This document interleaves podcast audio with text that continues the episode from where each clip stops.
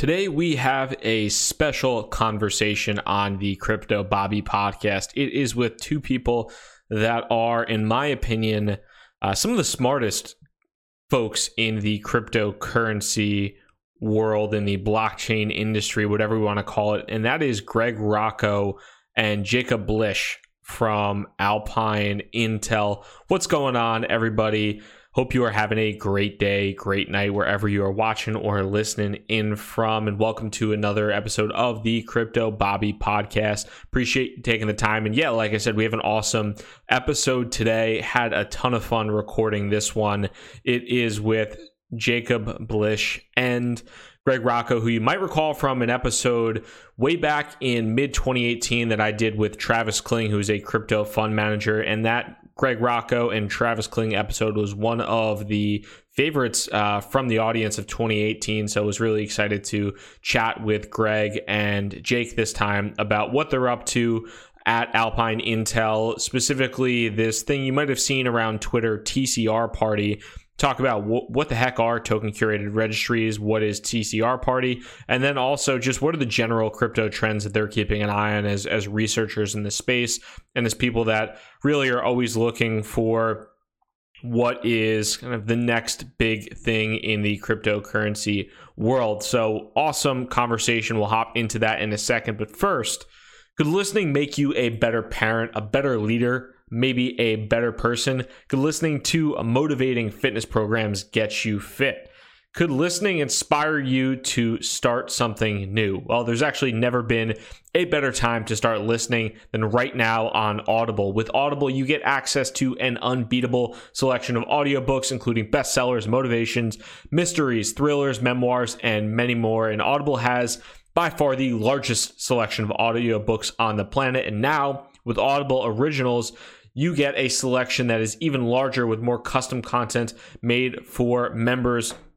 Right now, the book that I am listening to on Audible is actually Snowball, which is the uh, biography of Warren Buffett. And it is really interesting. You can tell a little bit why Warren Buffett might hate cryptocurrency, but nonetheless, been having a blast reading Snowball and would definitely recommend you check that one out as well. But if you want to get started with Audible, you can have a 30-day free trial when you go to audible.com slash crypto bobby or if you text crypto bobby to 500500 and listen for a change. Again if you go to audible.com slash crypto bobby or text crypto bobby to 500500 you can get started with a free 30-day trial for audible. All right let's hop into that conversation with greg and jake. Let's roll Sure. Yeah, my name is uh, Greg Rocco. Usually go by Rocco. Um, yeah, thanks for having me on again.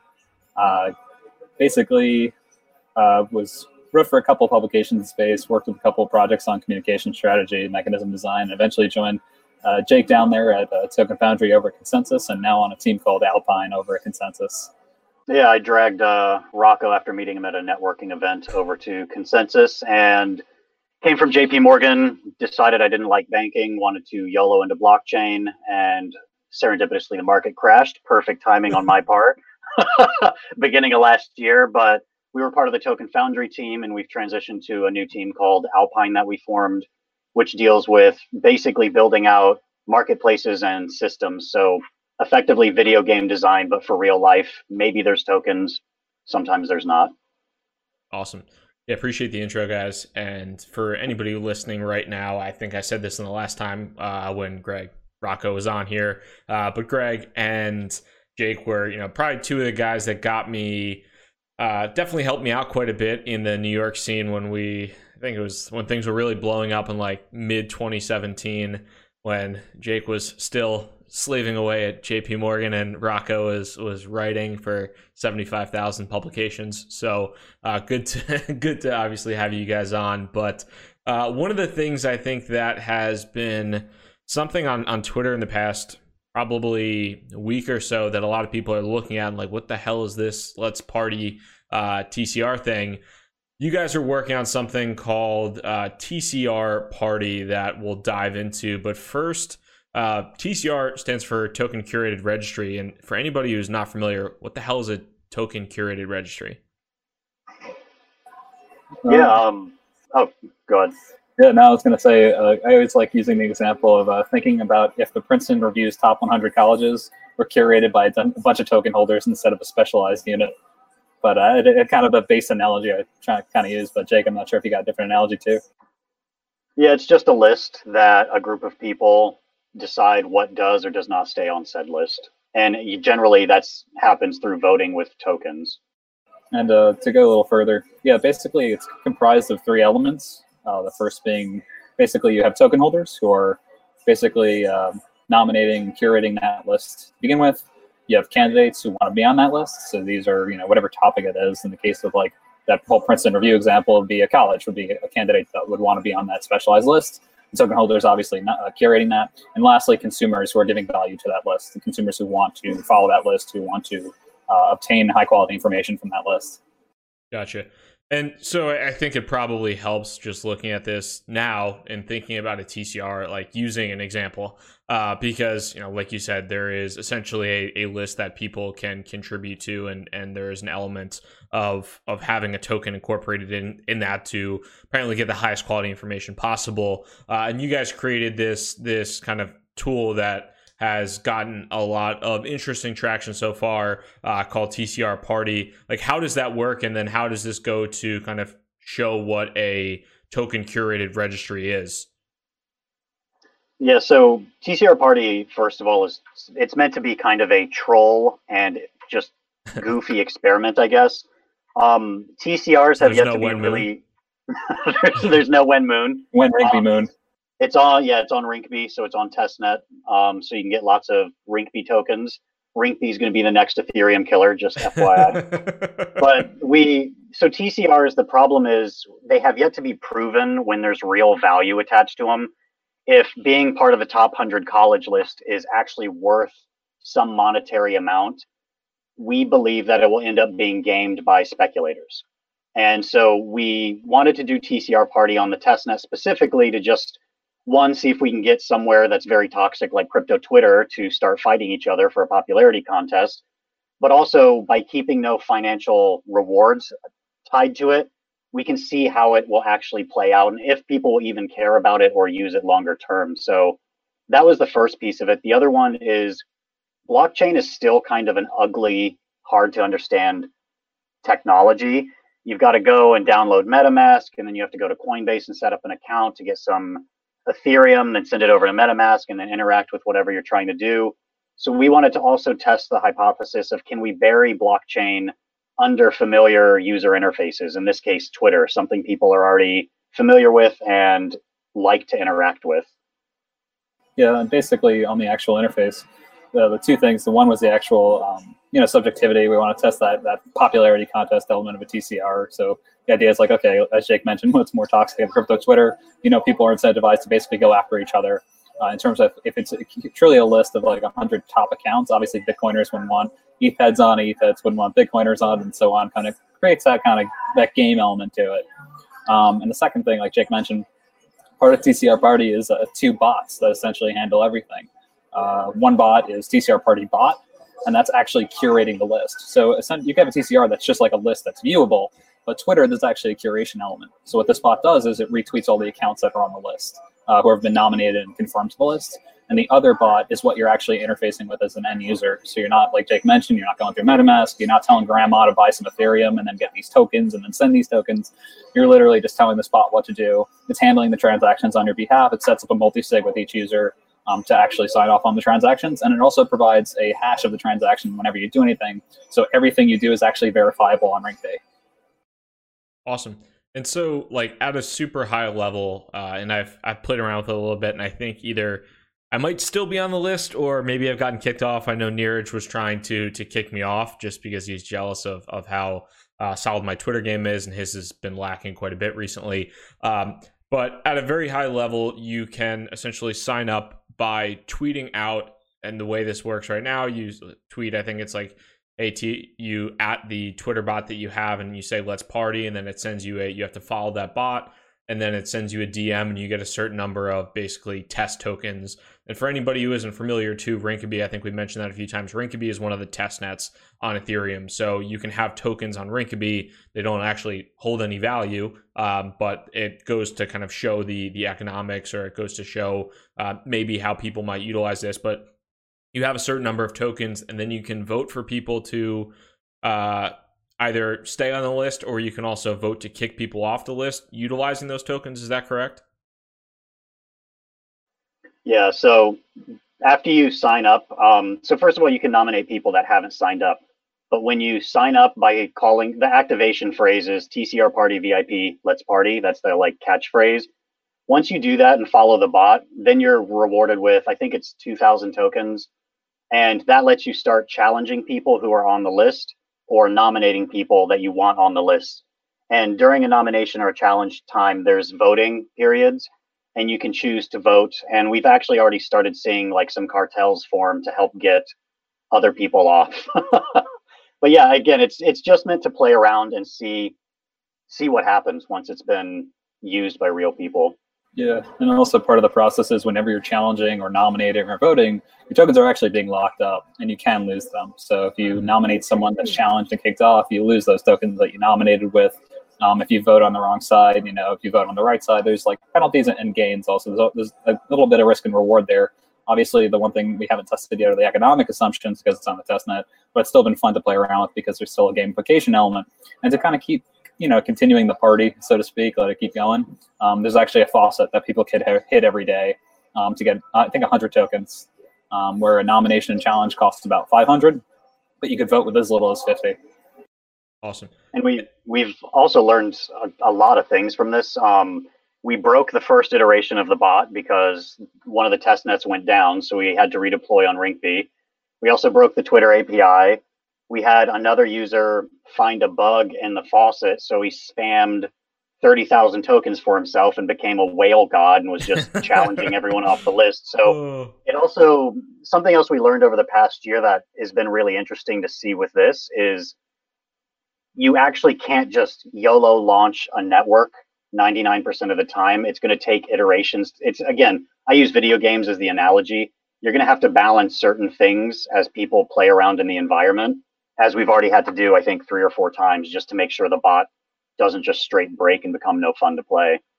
Yeah, and like with that, to, go to those examples, it was it was actually a bit of a it was it was a fun mess, so to speak, because it was on the first day of launch. Everyone started playing around with it, and I was with Steve, our lead engineer, who put the thing together, and uh, we were originally on Ropsten, which is uh, it's a proof of work test net, and one of the largest miners on Ropsten decided that they were out about three hours into launch, so the timing couldn't have been better. Um, and then Steve was actually about to show up to where we were working with one of his old computers to try to save Ropsten and start mining it, literally, so he can keep getting blocks moving forward. But then we realized we should just deploy to Rinkeby just to keep the thing moving. But the problem was when we redeployed to Rinkeby, the entire list reset. Um, but thankfully, like it got traction again, which was good. And then an hour after getting onto Rinkeby and redeploying, Twitter got rid of our API write access. So like just we're beholden to the forces that we've built on, both centralized and decentralized. And we lost our right access because the challenge bot used to tweet out who was challenging who and actually mention them uh, as like kind of a viral mechanism to get mm-hmm. people interested. Because even if you weren't signed up for the actual thing, you could be mentioned and kind of notified of this thing going on, which would incentivize you and be like, oh, let me check this out. So then that they'd say, like, Twitter. Yeah, you can't. Apparently, you know, the spam filters have figured out that you can't just keep mentioning people with a bot, or else it kind of screws up which is kind of where we added other elements like uh, so now instead of challenges and, and, nominations and voting all being done through the actual DM with the bot, you can do it publicly as well to like flame people. So if you want someone to know that you're challenging them, you can do it like in a public tweet, like at TCR Party VIP challenge whoever and not and mention them to like get them going. For sure. And like looking at at how things have gone, I you know, it's been been a week or so I think since since it launched launched. What have you What have you guys learned? I guess with the process of of creating this TCR party, has has it taught you anything in particular about token curated registries, about like the uh, crypto incentive ecosystems as a whole? Like, what, what's what's been kind of the biggest takeaway so far for you guys? The the biggest one for me personally is it's kind of interesting to see people actually adding or attributing value to these tokens they they have no financial value, but they're starting to become almost a psychological value where people are making sure to hit the faucet so that they can grab those extra hundred tokens so they can continue partying. And that's just been it's been really fascinating because some of the Telegram groups we're in, people are like, "Oh my god, I got to make sure I get my things. Oh my god, save me! I'm being voted off the list." Um, it's just been surprising. I didn't think people would react, and it's almost becoming more like a video game in that mentality of like needing to accumulate points and stay active in the in the party. And uh, from my end, it's definitely people love games. Uh, we've seen this with Satoshi's Place. We've seen this with all, you know all the other small games that have come out to like get people up and running with whatever it is. In Satoshi's Place, it was Lightning. In this case, it's like seeing if we could abstract that through Twitter. And um, the other thing I saw, you know, besides the gamification getting a lot of people involved, people that you think would never ever interact with. A, a, it's kind of a DApp. It's kind of not. It's kind of central. I mean, obviously, there's a centralization trade off with it. But people you think would never interact with anything blockchain or token related are still doing that by proxy through TCR Party. So seeing people who would never interact with these applications actually doing it because it's hidden behind a game and Twitter's bots. For sure. And you know, looking at, at this in like a big picture with TCR Party and kind of giving the intro into to token curated registries, for anybody who's like watching or listening right now, what are you know because this is kind of like this is really almost like a test for you guys you know there really isn't any economic value tied to these. You're just kind of trying to understand a little bit on human behavior a little bit on incentive mechanisms how this stuff might actually play out in the real world. Um, what projects are are building token curated registries or or what projects already have some element of a TCR um, and how is this kind of helping you maybe learn about how either they should those are going to be successful or not so successful? Can you talk a little bit about that? Yeah one of the one of the projects that's live now is adchain and I believe Foam is getting ready. If I don't know if they've Foam is launched theirs yet. Foam is launched, and actually, have launched it's, it's gotten a lot of activity recently. Um, Foam is, I think, a couple thousand points of interest now from uh, people staking on those points on their TCR. Yeah, and one of the things that kind of led us to want to test TCR Party is AdChain doesn't have a lot of user engagement, and we wanted to test that hypothesis. Is it because People don't know what the hell TCRs are. The UI is bad. No, we didn't know. And one of the things with seeing this is that TCRs actually can draw interest and be useful. And I'm wondering, or we are wondering, if it's more of an educational issue.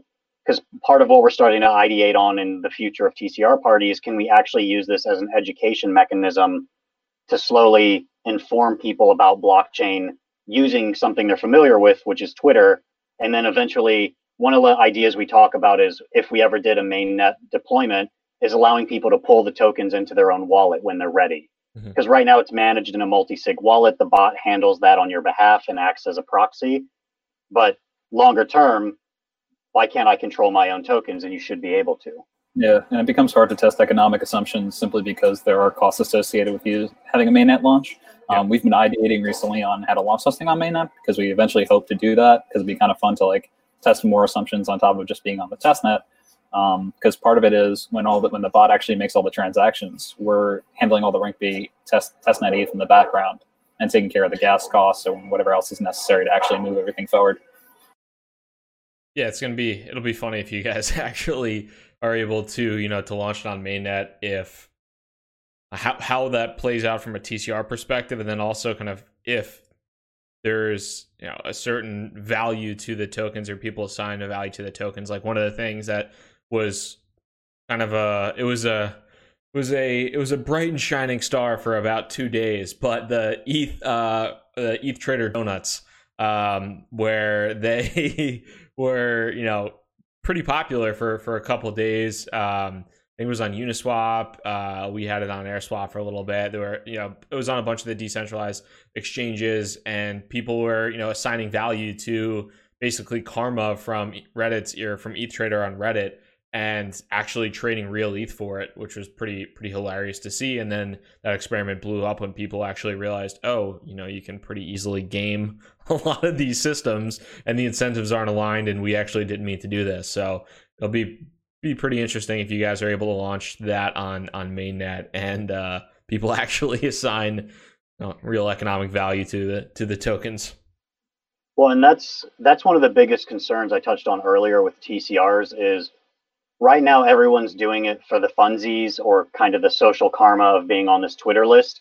As soon as you introduce financial value, the whole other group that's not interacting with this right now, that are the speculators that mm-hmm. want to game the system for financial gain, all of a sudden they're going to be now interested and incentivized to participate. And that's not wrong, but it suddenly changes the whole dynamic of how the TCR is currently being managed. Because again, we we joke about this all the time that a TCR would be really valuable as like a summer playlist between friends, low stakes. Because if someone rips off my song and puts theirs on, it's it's not really a big deal. But going back to the college rankings, if someone trolls Princeton, that's potentially worth millions of dollars of new students and funding and research that would be going through that that system for those four years. Yeah, and these things can never prevent madman attacks. So if like yeah. someone who's really wealthy decides to just drop a bomb on this list, whatever it is, they, they can. Nothing's stopping them in this kind of mainnet environment. Um, and yeah, seeing Donut Dance just like go down because it's like, okay, it's gone from building up your Reddit karma, like working to actually get the donuts and then eventually buying the banner to anyone with enough money can literally buy out this ad space, which is what it became. It's like, okay, maybe this wasn't the best idea because the incentives aren't aligned. It went from providing good content to ETH Trader to just being able to buy the donuts and like just take the banner. Yeah, it was pretty funny to, uh, to watch that play out. And yeah, I think that's also an interesting kind of uh, point, Jake, just as far as you know, bringing speculators into the ecosystem. And you know when you have when you go from people that are you know maybe genuinely genuinely interested in in curating this list to trying to find the next moon in a Lambo um uh man it's it's definitely different different circumstances for sure. Uh, but as far as just like you know token curated registries go i mean is there anything maybe that i didn't cover on on that point that uh that you would like to touch on as well Nothing specifically. Um, again, this is everything we're doing in this space is all brand new. We're a bunch of people blind and amazed trying to figure this out. And I just want to see if there is value there. We've actually talked about putting some other games with, uh, we don't want to be Ethereum dogmatic. We want to be blockchain agnostic, meaning we want to test these these primitives or these concepts on other blockchains. Rocco actually has been toying with an idea of doing like a Flappy Bird clone, but on the Lightning Network, where every time you flap, it adds a point to your score, just like Flappy Bird. But then if you want to post your high score, you would have to pay those Satoshis. And then at the end of some time period, there'd be like a lottery or the top three accounts would get the, the reward pool out of the Satoshis.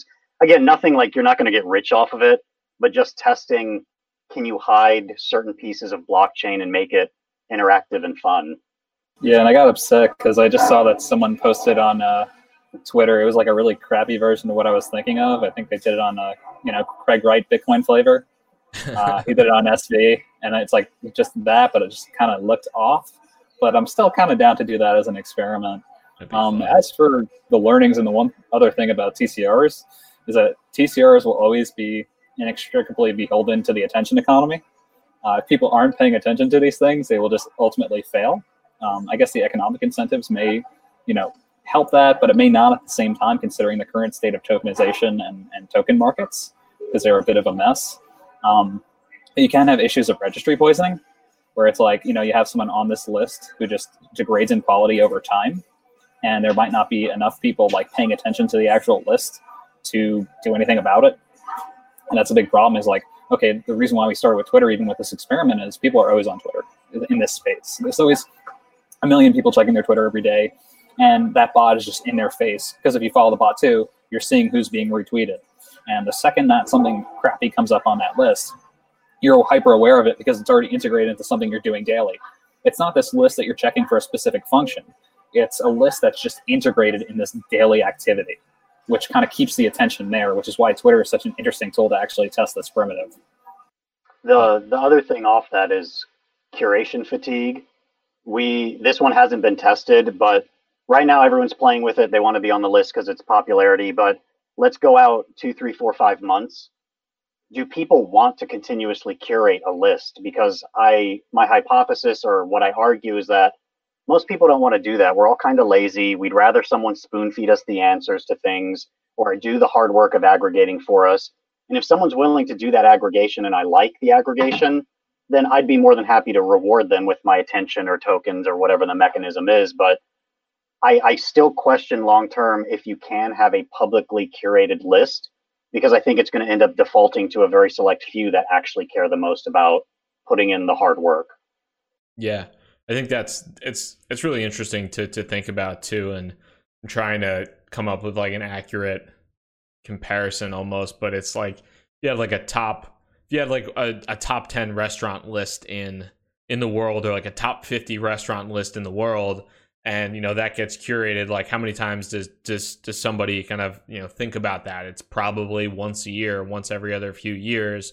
Whereas if you are just like leaving reviews on specific restaurants you have those yelp psychos that leave like a review on every single freaking restaurant that they go to eat at uh, but that's not really that's kind of like that's not really a token that's not like really a tcr that's just kind of uh, you know that's kind of just an individualized review for one specific place um, but I think that's that's a good point because I can I can kind of see in some cases now with with TCR Party like you know it it takes maybe it takes a few weeks or a few months or whatever it might be for for people to if it catches on for people to like be like okay this is like a pretty good list of of the people that we want on this and then you know maybe the interest fades away because there's either the incentives aren't there for people to continually curate that list or whatever it might be. But outside of, I would say like outside of of TCRs, you guys have have worked in the crypto space, um, at least in for you know in the crypto space for for quite a while, formally and informally. Um, and I know you both do a ton of just research um, and have always done a ton of research. Uh, looking at just like the trends in the cryptocurrency world in the past year I'll I'll pose this question to to both of you, and we'll start off with um, Greg. You can start off with this one, but what what trend in cryptocurrency has impressed you the most in the past year? Like, what has been maybe the most pleasant surprise as far as just the cryptocurrency ecosystem has has been for you in the past year? Uh, I guess beside the Kobe Bryant Justin Sun collaboration, uh, TRX Moon baby. I think protocol. Don't forget Larry King and Gear Blockchain. Oh, that was the absolute worst. That's another st- story. Uh, basically, I think the one thing that's been on my mind recently um, has been, uh, I guess, protocol aggregation to, you know, protocol aggregation to form meaningful applications. So thinking about Veil, uh, the application that's building on top of Augur and ZeroX. So it's essentially providing an excellent front end for people wishing to participate in Augur markets and then using ZeroX uh, to trade derivatives off those markets. And it's just basically abstracting those two protocols in a meaningful way and providing this excellent looking front end for people to actually use, creating usable products on top of these protocols. We had our fun with all these protocols doing a million different things, but now it's time to see these kinds of applications that are kind of combining them and providing value on top of them in a meaningful way. And I think Veil really hits the mark for me, and it's something I'm paying attention to closely uh, right now. Cool. Yeah, I um so I think Veil's fascinating. I agree with Rocco on that one. And it's hitting on the theme of just abstracting away. Most people that use the internet, they go to Facebook or Google to watch cat videos, see what their friends are up to. They know it's connected by a series of tubes called the internet. They don't they don't care. And I think blockchain is going to be the same. But what I really think is the most interesting is it's the levels or the degrees. You know, a lot of blockchain hotheads a year ago were you're either blockchain or not, and that's all there could be total control or no control. But I'm starting to see more of a spectrum where if you want total control, control your private keys, you send the money. Well, that absolute control and privacy comes with risks. If you send it to the wrong address, you lose your money. There's no refunds. There's no credit card charge. Exchange owner does the exchange owner dies. or runs off to India and maybe ha- eats some bad food and is actually in Malaysia. Who knows? I don't know. Hanging out with Tupac somewhere. Yes. But that's that comes with a cost. But then if you're willing to say, well, listen, if someone like Veil is taking away the pain points of a 26 day settlement time for Augur in exchange for a 1% fee, I can make that choice. Kind of like gender is no longer just binary, it's a spectrum of attributes. I think blockchain is going to be the same thing. You can have Might no trigger control. some people with that one. I'm a gendered nonconformist. um, but I think it's going to be this idea where if you want to go absolute maximum privacy and security and control, you can have it with the risks that are entailed. But if you're willing to give up some of that control, maybe you're allowed insurance policies or refunds or chargebacks or whatever it is. You don't have to deal with an ugly private key and you can sign in with your email address instead. That's the thing I'm starting to see slowly transition where it doesn't have to be this absolute. And I really like that. Yeah, and you have basically this transition from centralization, if you'd like to, because there's still meaningful services, to meaningful decentralization. So it's just decentralized enough to give you that enough control, but still centralized to provide a good experience, or the full full blockchain, full self-sovereign experience. Never go full blockchain. I have my cold wallet, you know, my my brain wallet that I will die with, kind of thing. Oh god. and so on the complete opposite end of the spectrum, um, what were you really excited about last year? Maybe at this point in time, or just excited about in the past in regards to cryptocurrency that you've either kind of totally lost faith in, um, or just think has not panned out like you thought it would. Maybe we can start with you, Greg. Oh man, I'm. It's definitely something I have to think about. Uh, Besides your and my RChain bags, that's we're gonna exclude that from the. We're gonna exclude RHOC from from the equation here. no, I, I actually no. That's actually that's a good point. And Hold that rock all the way to the bottom, baby. yeah, I I, I suffered tremendous. Full disclosure, yeah, I suffered tremendously on that. But I thought the co-op itself was a very interesting experiment in social governance. Turns out it ended up being a, a crap show and bad management of funding. Um, it's it's it's a shame really because uh, it looked to be meaningful. It looked kind of nice, you know. There was a huge community. I remember going to RCon two. I went to RCon three. It still looked pretty good, and then it just collapsed in on itself. Um, and it's really unfortunate to kind of see that. I've kind of just ignored it. I kind of closed the closed the closed the closed the book on that, you know, after that chapter, and now I've just moved on to whatever. whatever If you bury your now. head in the sand enough when you think about how much money you lost on RChain, it doesn't hurt as bad. Yeah, Actually, it still uh, hurts, but it, It's it, it's fun to just Your laugh about it and cry when no one's looking.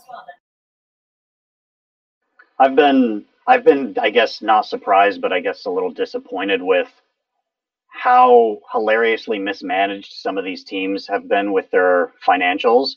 You know, just taking not just RChain, but just so many projects raising so much money and then just kind of pulling a fire festival and being like, I don't know what happened. I just thirty-five million dollars it's just gone. Uh sorry guys.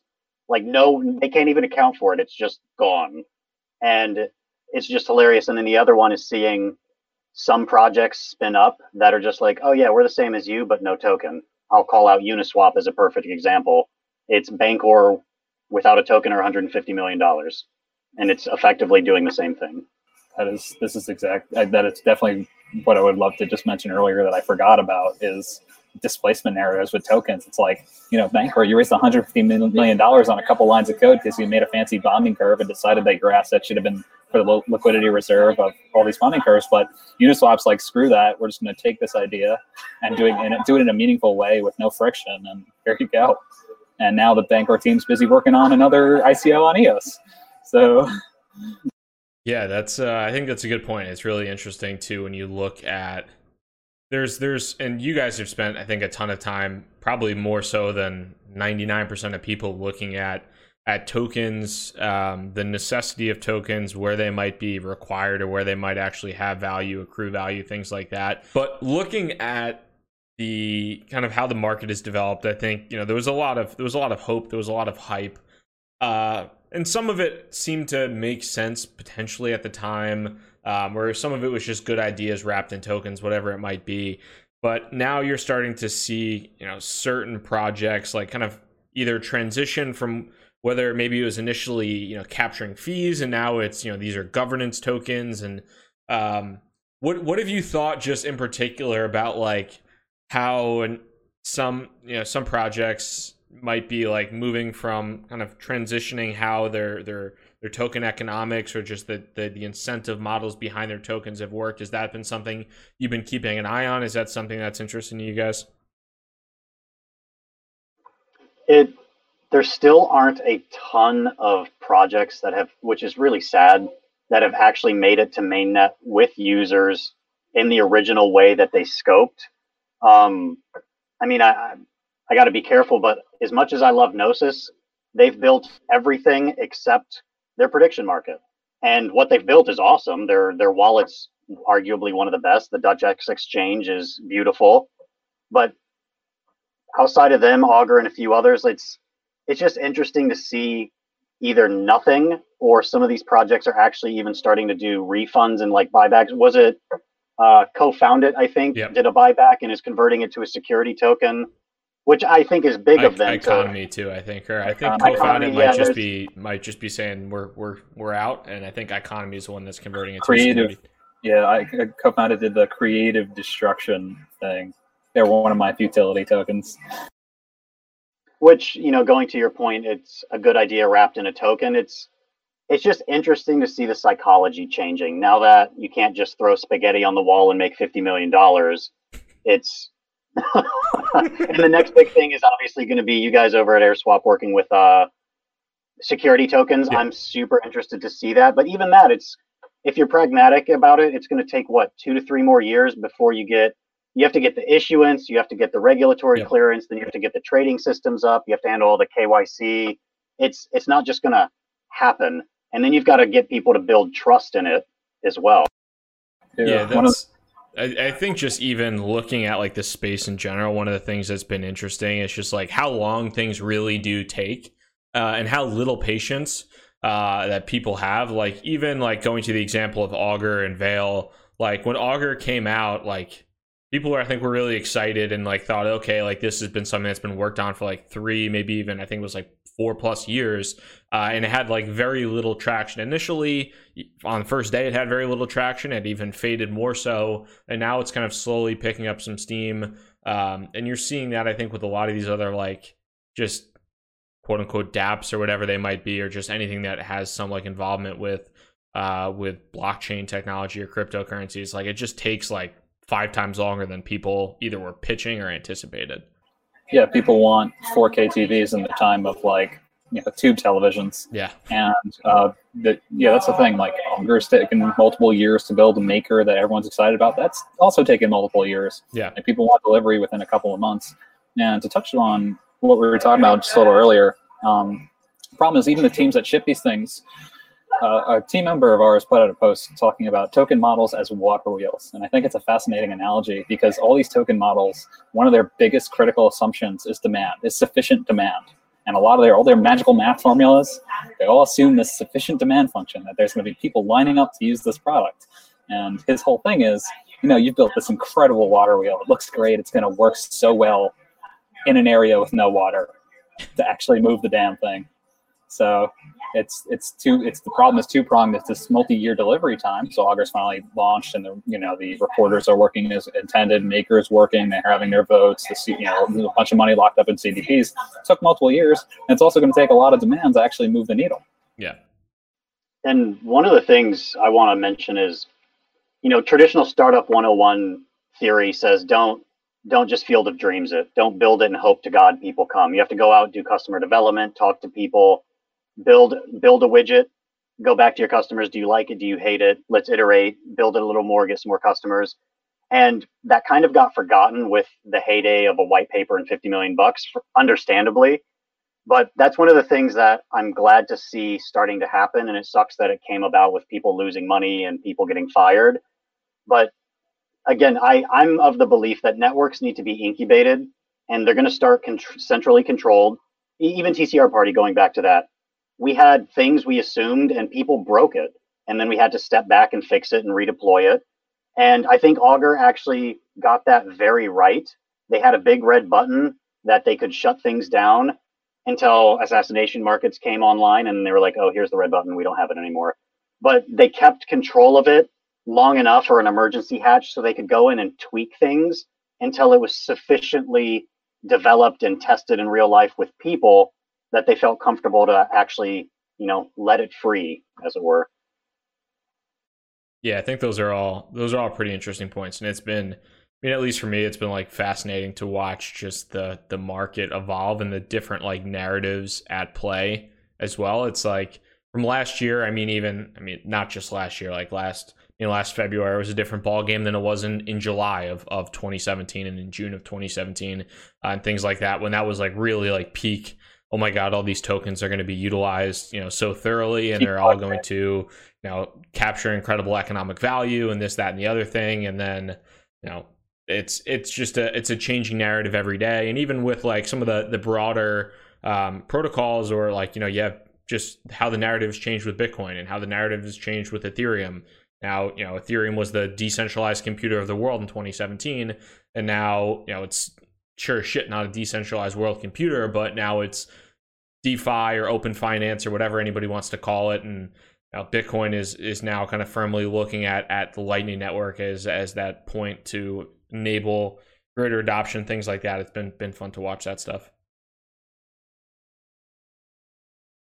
As far as uh, you know, anything maybe we didn't cover today too. Like, is there anything happening right now with the just the the crypto ecosystem as a whole that you're looking at as as a trend to watch in the future?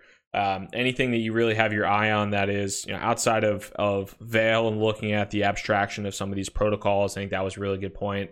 Um, but in addition to that, is there anything that, that you really have an eye on as far as you know, could be potentially very impactful for the industry in the future, or or maybe not so much, but you still have an eye on it? Um, so I have two things that come to mind. the The first one is enterprise is they're being a little gun shy because they did a bunch of overpriced POCs that didn't go anywhere, but they were subjected to the same hype as everyone else. They were just let's throw spaghetti and five million dollars at this and see what the hell happens without understanding where blockchain's useful. So I'm starting to see enterprises be more tactical about their deployment of blockchain initiatives. And I I guess I kind of think of it as how the internet formed. It's going to be a bunch of semi-private consortia blockchain networks that are going to form intranets and eventually they're going to have public chains where they're willing to share information which became the internet and then that'll help drive ecosystem growth because let's face it, enterprises in an up or down economic turn, they have money and they have users. Two of the most important things you need to deploy new technologies. The other thing is um, Southeast Asia. One of our team members was just recently over there, and it's a little bit like the Wild West because, in terms of infrastructure, they're not as built up. And I'm not talking like China or Japan, but they're just not as built up. So they're willing to test a lot more technologies because they don't have existing infrastructure or regulations to deal with. And what you're seeing is they're just grafting digital currencies, not not blockchain currencies, but just digital currencies onto pretty much everything. There's an app over there called Grab that's basically Uber equivalent, but they've grafted on their own currency called Grab Cash and they act as a one-way ATM. You can literally go into a Grab car give the driver some of the pesos that you have, and they will deposit it to your account for you to then use somewhere else. And then some of the big malls are using something called Gcash. And if you use Gcash, you get a 10% discount on your pricing for whatever you're purchasing in these malls. And again, it's not powered by blockchain, but they're just looking at ways to take existing network effects, either ride sharing or malls or whatever, and just start throwing things on there because there's no clear regulation. So it's much easier to see if it works and if it doesn't, then you accept that it's now illegal and you move to the next thing.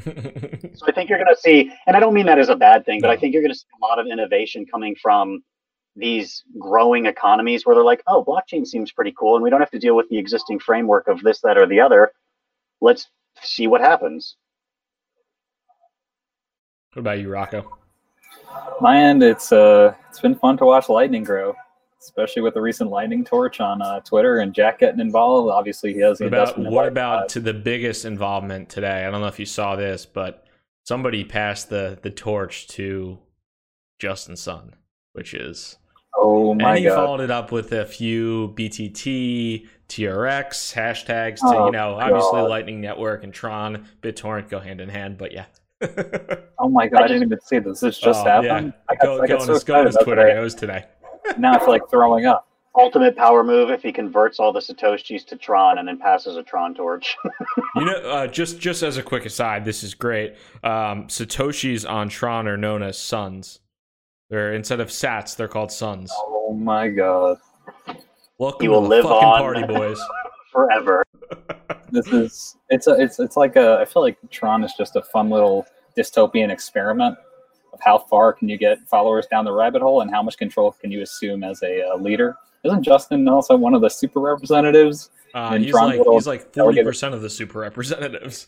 Something ridiculous. If you Google Yeah. it, it's like some crazy number of like But I, I will say what's interesting about like Tron in the narrative is they have some of the most used DApps in the entire ecosystem. If you check out like DApp Radar and the ones where they're measuring all of them, they have a decent amount of, relatively a, a decent amount of users. So Well, It's, all, it's a lot of gambling apps. I think it usually starts when Yeah. chain starts. And EOS had the similar thing, and I think it's a lot easier to sybil these things too. Because now I think I'm not That's sure true. if Tron has a zero cost, but EOS the thing is you have a zero cost basis for actually interacting with these things. But um, that's that's a whole different rabbit hole. But Yeah. uh, the light, going back you're, to you're lightning also, you're also not allowed to say nice things about Tron on this on this podcast here, Jake. So I'm sorry, I'm you're, sorry. you might have to find that door behind you and I'll pop out. get in No, line. sorry for Yeah, interrupting it's- on, on Lightning. We'll, we'll go back to the original point of Rocco saying that uh, he was watching Lightning as something interesting in the future because I took that off in a tangent. No, that's okay. This is very important because I didn't know Justin Sun got the torch, and now it's making me a little angry. But um, listen, it's, it's permissionless. You want to send the torch to whoever, you send it to whoever. But uh, just the fascinating thing of Jack actually actually taking the torch, and uh, you know, someone joked around that they made Twitter 280 characters so you could put a uh, uh, lightning payment receipt in there or an invoice in there. Um, and also, Jack, I think there was a podcast recently with him and Elizabeth Stark, and it's like not a question of when, uh, not a question of if, it's a question of when with an integration and uh, of Lightning and Square Cash. Yeah, yeah, that'll be that'll be interesting to watch. Um, if I mean, if that's the Cash App, and then also too, I mean, if you're looking at retail store or like, I mean, retail or actual like brick and mortar commerce, like, there's anybody equipped to really handle like wide scale distribution for onboarding Bitcoin payments. I mean, it's it's Square, not even the Cash App, just Square's POS systems and every freaking hipster coffee store in, in New York. So um, yeah, that's uh, and obviously a lot of other places as well. But I think that'll be be be cool to to keep an eye on as well. I mean, the main narrative that comes to mind when it, when it comes to stuff like that is like, were people willing to also spend Bitcoin as well? Mm. Considering that it's become such a powerful store of value in digital gold, would you use it to buy a cup of coffee? It's great that we'll have the rail, but will people be using it? Is my question. Yeah, I think I mean that's I, I talked about that last night, and I think that's like the big question. And there was there was a Telegram group where I think a, a couple people are talking and arguing about it, and I kind of side on the fact that I even if there is like beautiful, like if Square provides just a beautiful on ramp to spend Bitcoin, I feel like most people are still looking at it either as a speculative investment or a potential store of value. And you know, do you really want to you know to buy a, a latte with with Bitcoin that could potentially be worth 10 lattes in the future who knows i mean that's that's the that's the million dollar question latte coin. probably probably in existence awesome. Well i appreciate both of you guys uh, coming on. Uh, i will have links to both of your twitter profiles in the youtube and podcast descriptions. Uh, but as far as just what anybody can keep an eye on for what you guys are doing um, anywhere where folks can you know keep an eye on tcr party and what you guys are doing at alpine as well? Yeah, our, our main website is alpineintel.com.